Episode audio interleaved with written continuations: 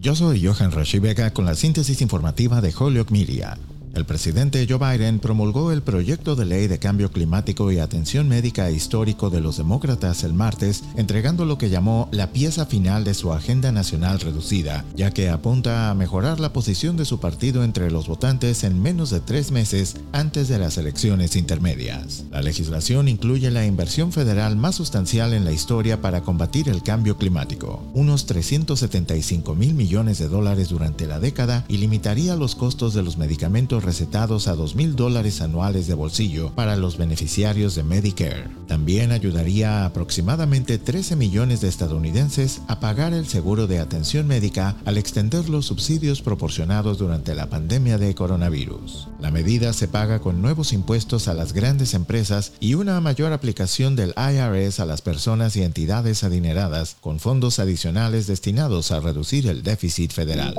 En otras informaciones, a los distritos escolares de Massachusetts se les dijo el lunes que deberían enfocar sus estrategias de mitigación de COVID-19 hacia las personas vulnerables y sintomáticas este próximo año escolar, en lugar de implementar requisitos universales de uso de máscaras o pruebas de vigilancia de estudiantes y personal asintomáticos. El comisionado de Educación Jeff Riley y la comisionada de Salud Pública Margaret Cook distribuyeron un memorando el lunes diciéndoles a los distritos que el Estado no está recomendando requisitos universales de máscaras, pruebas de vigilancia de personas asintomáticas, rastreo de contactos o pruebas de permanencia en las escuelas y recordándoles que no existen requisitos de prueba o mascarillas en todo el estado. Riley dijo el lunes que está esperando que el año escolar vuelva lo más cerca posible de las normas previas a la pandemia.